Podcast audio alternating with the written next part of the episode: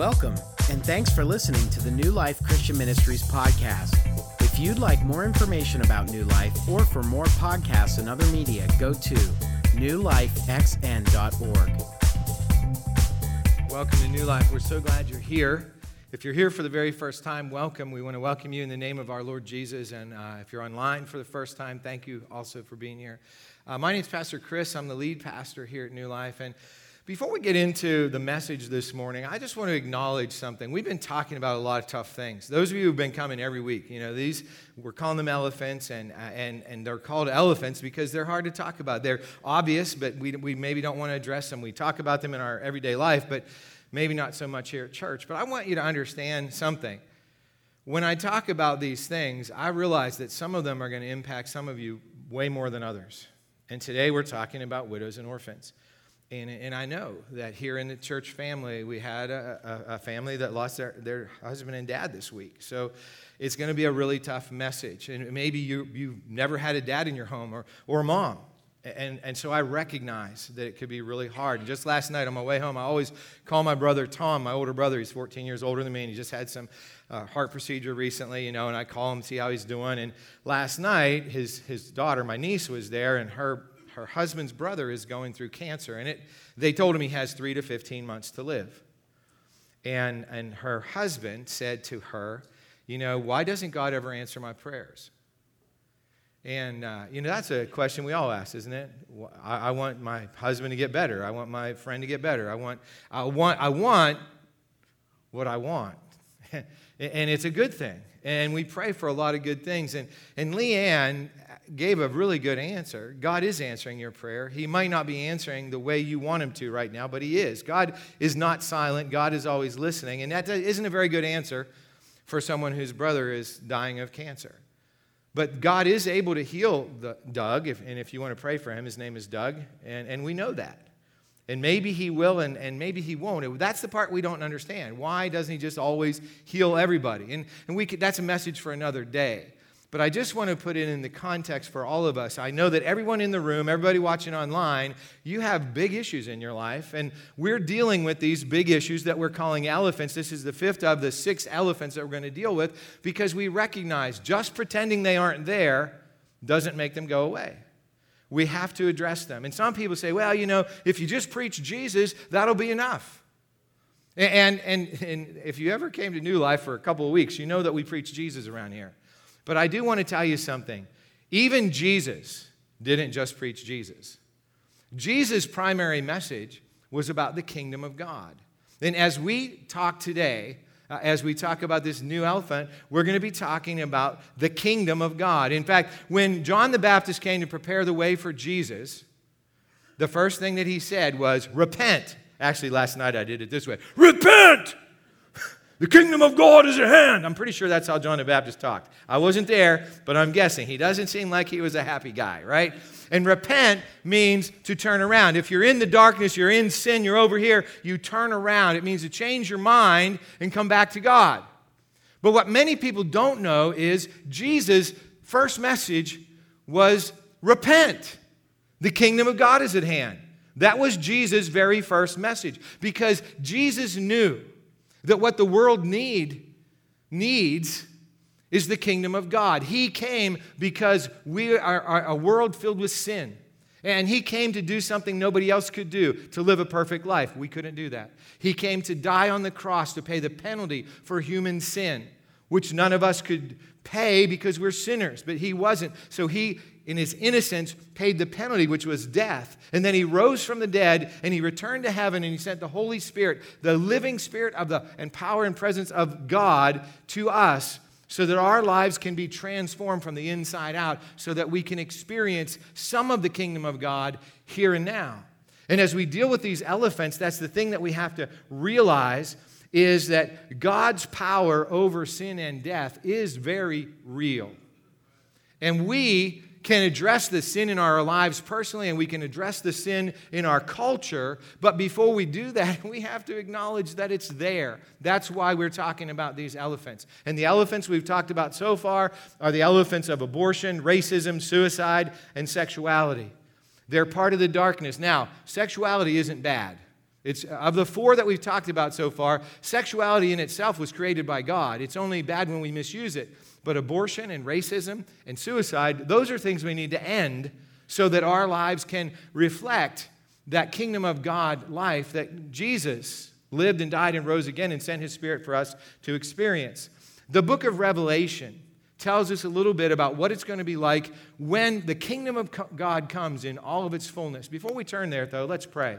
Heavenly Father, we thank you that whatever's going on in our life right now, you know, and you're there, and you love us and you care about us. And we do pray, God, for peace for those who have lost loved ones. Uh, we pray for your presence and the presence of your body, the church, to surround those who are struggling and suffering. God, I pray for Doug specifically this morning, and, and I know that we all have someone that is sick, physically sick, who needs healing, and we pray for your hand of healing upon him. God, we pray today that as we open your word, that you will give us your truth as you always do, and that that truth will open our spirits to your life that is truly life and that you will empower us to live it boldly and humbly, confidently and compassionately today and every day. We ask this in Jesus' name. Amen.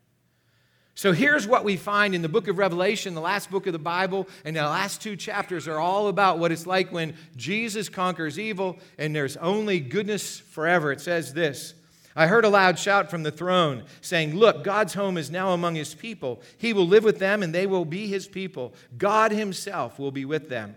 He will wipe every tear from their eyes, and there will be no more death, or sorrow, or crying, or pain. All these things are gone forever. And the one sitting on the throne said, Look, I am making everything new.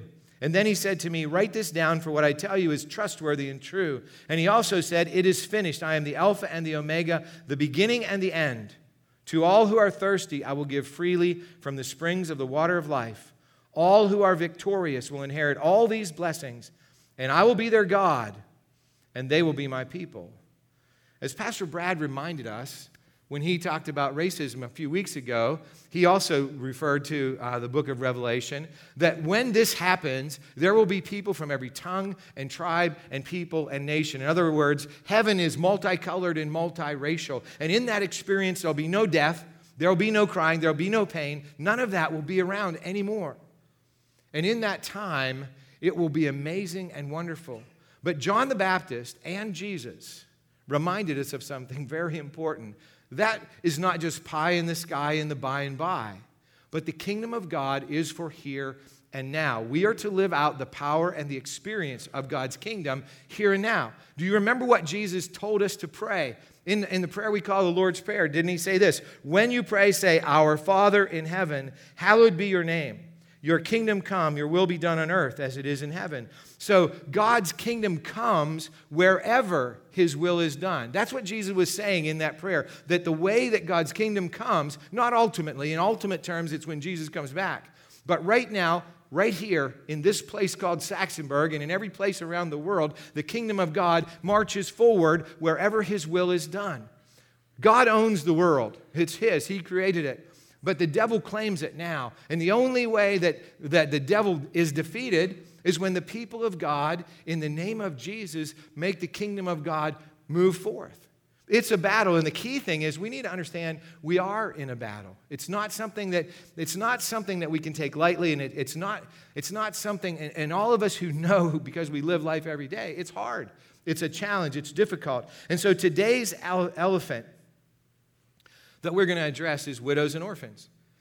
And you might be thinking, widows and orphans? I mean, we talked about abortion, racism, suicide, and sexuality. I mean, how is, how is widows and orphan even a, an elephant? Well, those first four that we talked about, those are elephants because we just want to avoid those issues. We really don't want to bring them up because we know it's going to cause difficulty and challenge. But the elephant of widows and orphans is an elephant because it's an epidemic in our culture. And for the most part, we have caused it. And that's the part we don't want to address. In biblical times, God's people were commanded to care for the widow, the fatherless, and the sojourner in the land. So, in biblical times, people were commanded to care for the widow, that's the person without a husband, the fatherless, it doesn't say orphan, it says fatherless, the one who's without a dad, and the sojourner. That's the foreigner or the refugee. We're supposed to take care of them. And in, in those days, people became widows and fatherless primarily through war. Now, obviously, there would be things like famine and natural disasters, but ordinarily, what happened was people became fatherless because they went off to battle and they didn't come back. Now, in our day, in 2019, widows and the fatherless become that way primarily through violence, poverty, and abandonment. Now, that's the elephant. The chart that's going to be on the screen right now, I'd like you to look at it. This is a chart that says how many children lived in homes without a dad, with a mother only, in 1960, 70, 10 year bans up until 2020. And look at the difference. Back in 1960, basically, it averages out to about 10% of people. One in 10 children didn't have a dad in their home. It averages out now across all, you know, populations in America to about three out of 10. One in every three kids are growing up without a dad. And, and you might be thinking, wait a minute, Chris, that, that's not an orphan. I mean, somebody without a dad isn't an orphan. And, and that's what we do. We tend to argue about, you know, what does this mean? What does that mean? Is eh, We'd rather argue about definitions than do something about the situation. But today's take home point is this God's love requires that we care for widows and orphans in their distress. And we can argue and debate about what an orphan is or isn't, what a widow is or isn't, and eh, because you know that's what we tend to do. But nearly 2,000 years ago, James, the half brother of Jesus, wrote this statement to the church at large in the world in which he lived. And it says this Pure and genuine religion in the sight of God the Father means caring for orphans and widows in their distress and refusing to let the world corrupt you. What a powerful combination caring for widows and orphans in their distress and not letting the world corrupt us. That is true and genuine religion before the Lord. And the world corrupts us in many ways. But I think one of the primary ways that the world corrupts us is by distracting us from doing what love, Jesus' love, requires of us in all these areas that we've been talking about. Because these elephants that we've addressed over five weeks now, they're not rogue elephants that are rumbling through some jungle by themselves. Those five, those five and many more elephants are all connected to a culture that has forgotten Jesus and his love, has forgotten that as followers of Jesus, we're called to love one another as Jesus first loved us. And, and you know, we can, we can actually forgive, we have to forgive people who don't know Jesus Christ as Savior and Lord because they don't care about the unborn or they don't, you know, think very much about people that, or they don't like people that are different than them or they don't think very much about suicide or they, you know, they do whatever feels good when it comes to sexuality or, or they think that it's the government's problem what happens to these kids that don't have any dads. If you're not a believer in Jesus Christ, I mean, how can we say anything about people that think that?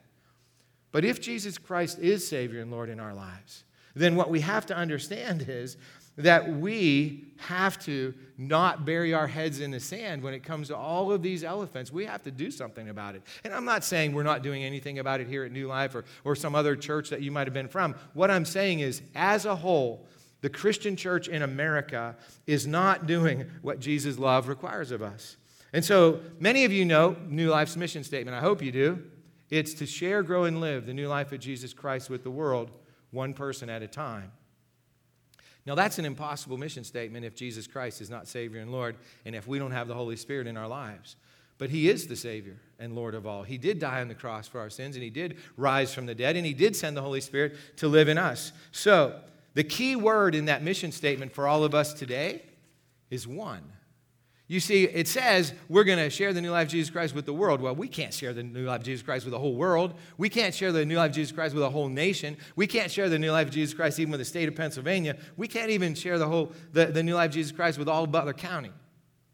But what we can do, what you and I, each of us can do, is we can share the new life of Jesus with one person. You and I can do that. There's mil- there are millions of women living their lives without a husband in their home and millions of kids without a dad or mom. There are you know 40 million babies are aborted every year. 43000 people commit suicide in america every year. And all those things you know what they are? They're statistics. They're sad they're, they're overwhelming but they're just statistics.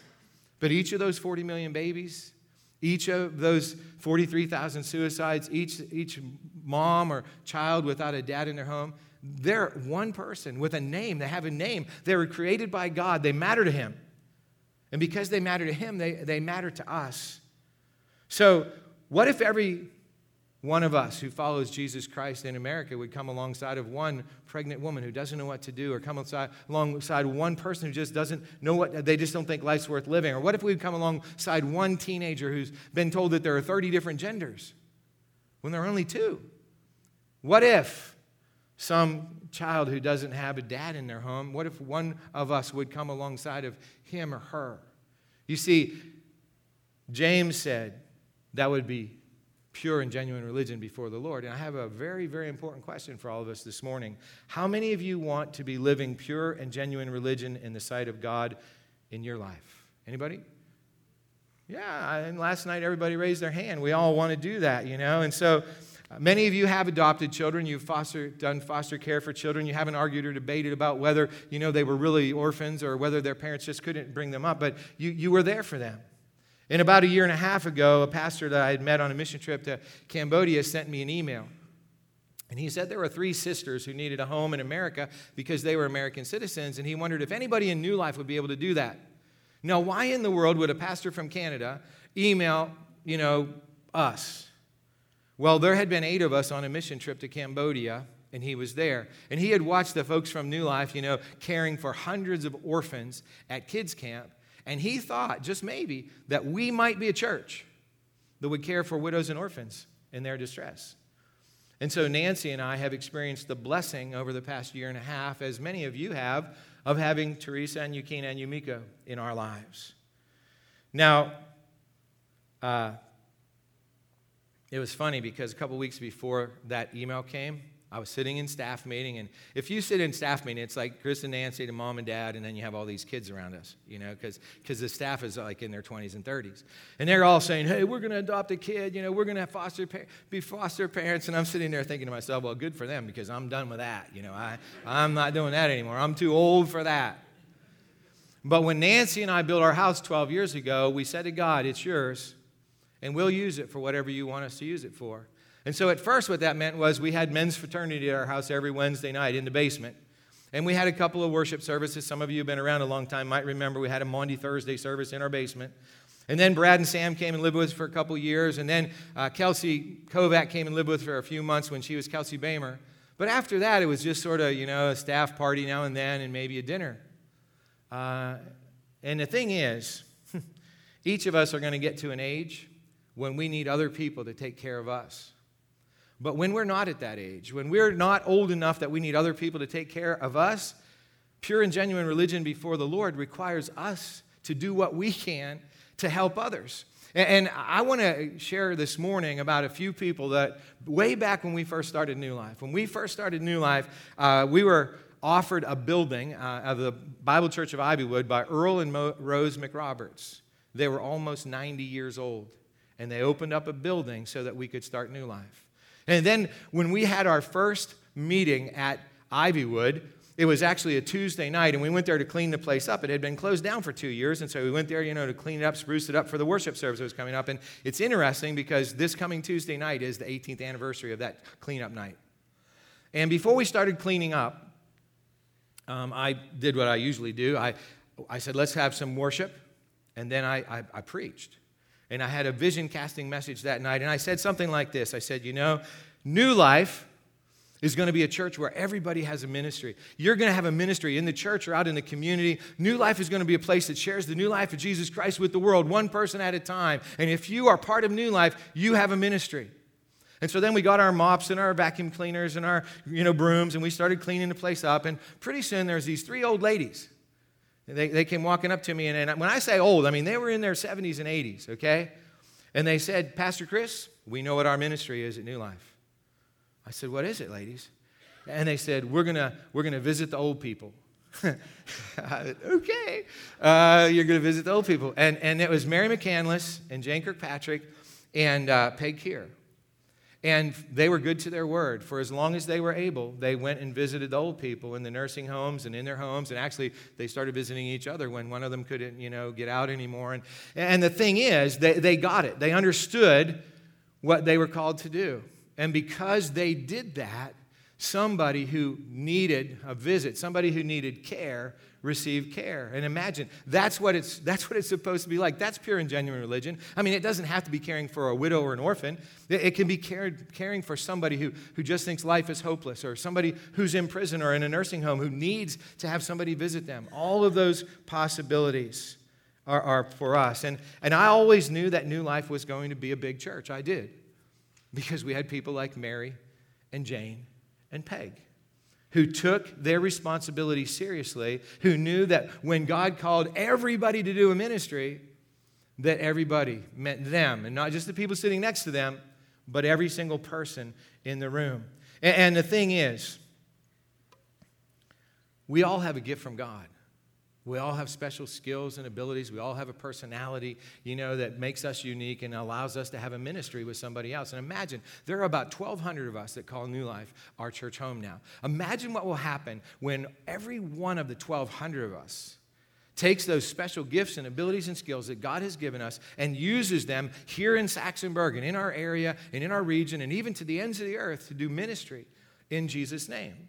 I mean, that is our calling, and that's what I know is going to happen. And as Jesus has been experienced by us, we can help other people to experience Jesus, and we can care for the widow and the orphan, and we can make sure that these children aren't aborted, and all of these things that we're talking about. And I know what you're thinking right now. What you're thinking right now is, well, that sounds unrealistic. There's never been a church where everybody in the church does something. No church, everybody ha- no church ever has everybody, you know, using their time and their talents and their treasure in touch in reaching out and sharing and growing and living the new life of Jesus Christ with the world one person at a time. Well, I just want to tell you something this morning. I'm not asking everyone in the church to do something. I'm just asking you. You. you. Me. I'm not asking everybody, I'm just asking you, one person. Because when one person does something,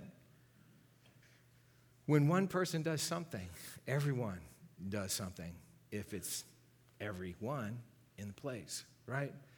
So, for all of my adult life, all of my adult life, I've devoted that life to sharing and growing and living the new life of Jesus Christ and other people. I get to do it with a lot of people on the weekends these days, but you know, most of the time through the week, I'm still doing it one on one and in a small group. Actually, Nancy and I invest much of our time with three girls whose names are Teresa, Yukina, and Yumiko.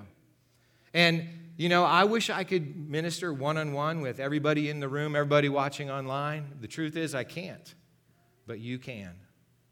You can minister with one other person. You can minister with a small group of people. You can be the one who reaches out to that little boy that you see throwing the ball up in the air by himself in the yard next door because there's nobody else to play catch with him. You can do something. And when you do, that is pure and genuine religion before the Lord. And that's what James reminded of us so long ago. Now, I want to tell you something. When you do that, when you get involved in the life of some other people that, you know, they're not biologically related to you, it's going to get messy. It's not always going to be fun. And it's going to be awkward and strange. And I'll tell you what, you want to know what was strange? The day that Nancy and I sat down in our living room across from Teresa, Yukina, and Yumiko, and we said, Oh, huh, hi. We're going to be mm, sort of like your dad and mom from now on. And that's the way it's going to work. We know we're not your, your dad and mom, but if you're going to live here, we're going to treat you like our children. We're going to love you like our children. We're going to discipline you like our children. And, and if you're willing to do it that way, then welcome to the family. And they all said yes. And I'm going to tell you a little actually thing I didn't say last night. And, and, and so one of them, I don't remember, which one, said, So what do we call you?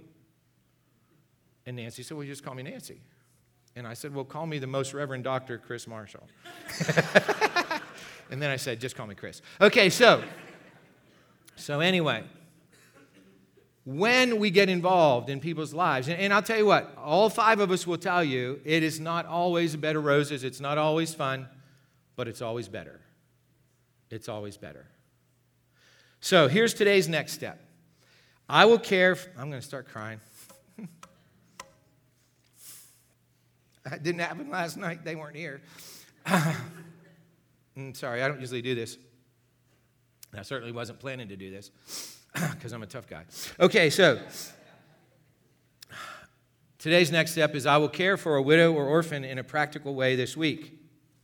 Now, I'd like to expand that a little bit. Not just widow or orphan, but an older person, a hopeless person, any person who doesn't know the love of Jesus in their life. We're going to do something about that this week.